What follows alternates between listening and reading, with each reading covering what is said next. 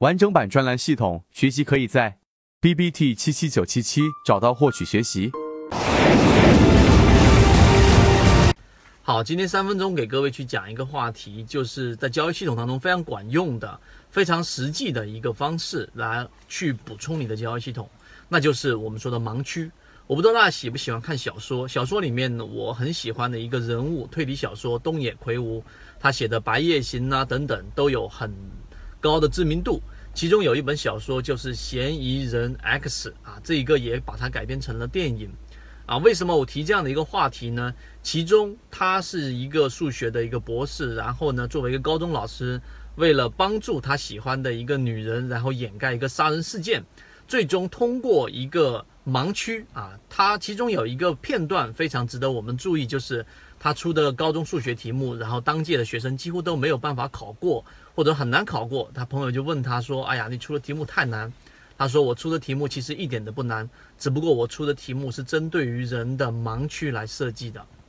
所以整个小说的情节都是在整个它的设计范围之内，所有人的注意力全部跑到别的地方去，而完全没有人注意到他想掩盖的真实的事实。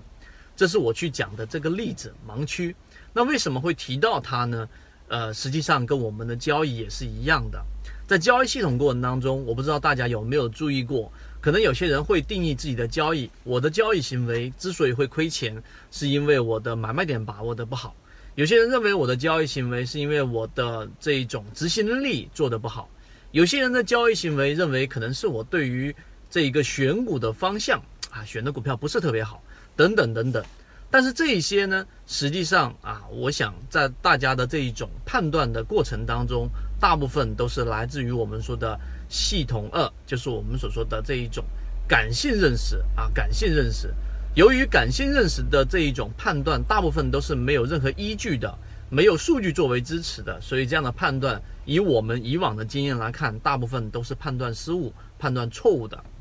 这是第二点。第三点。那大家可以回忆啊，我近期也有过这样的事件啊，就是我的电脑突然之间是目前啊最好的一台电脑了，市面上所遇到的最好的一台电脑了，但是突然间有一天它上不了网了，然后呢，我以为哎可能是我的整个系统有了问题啊，iMac，然后双系统系统有了问题，然后检查系统，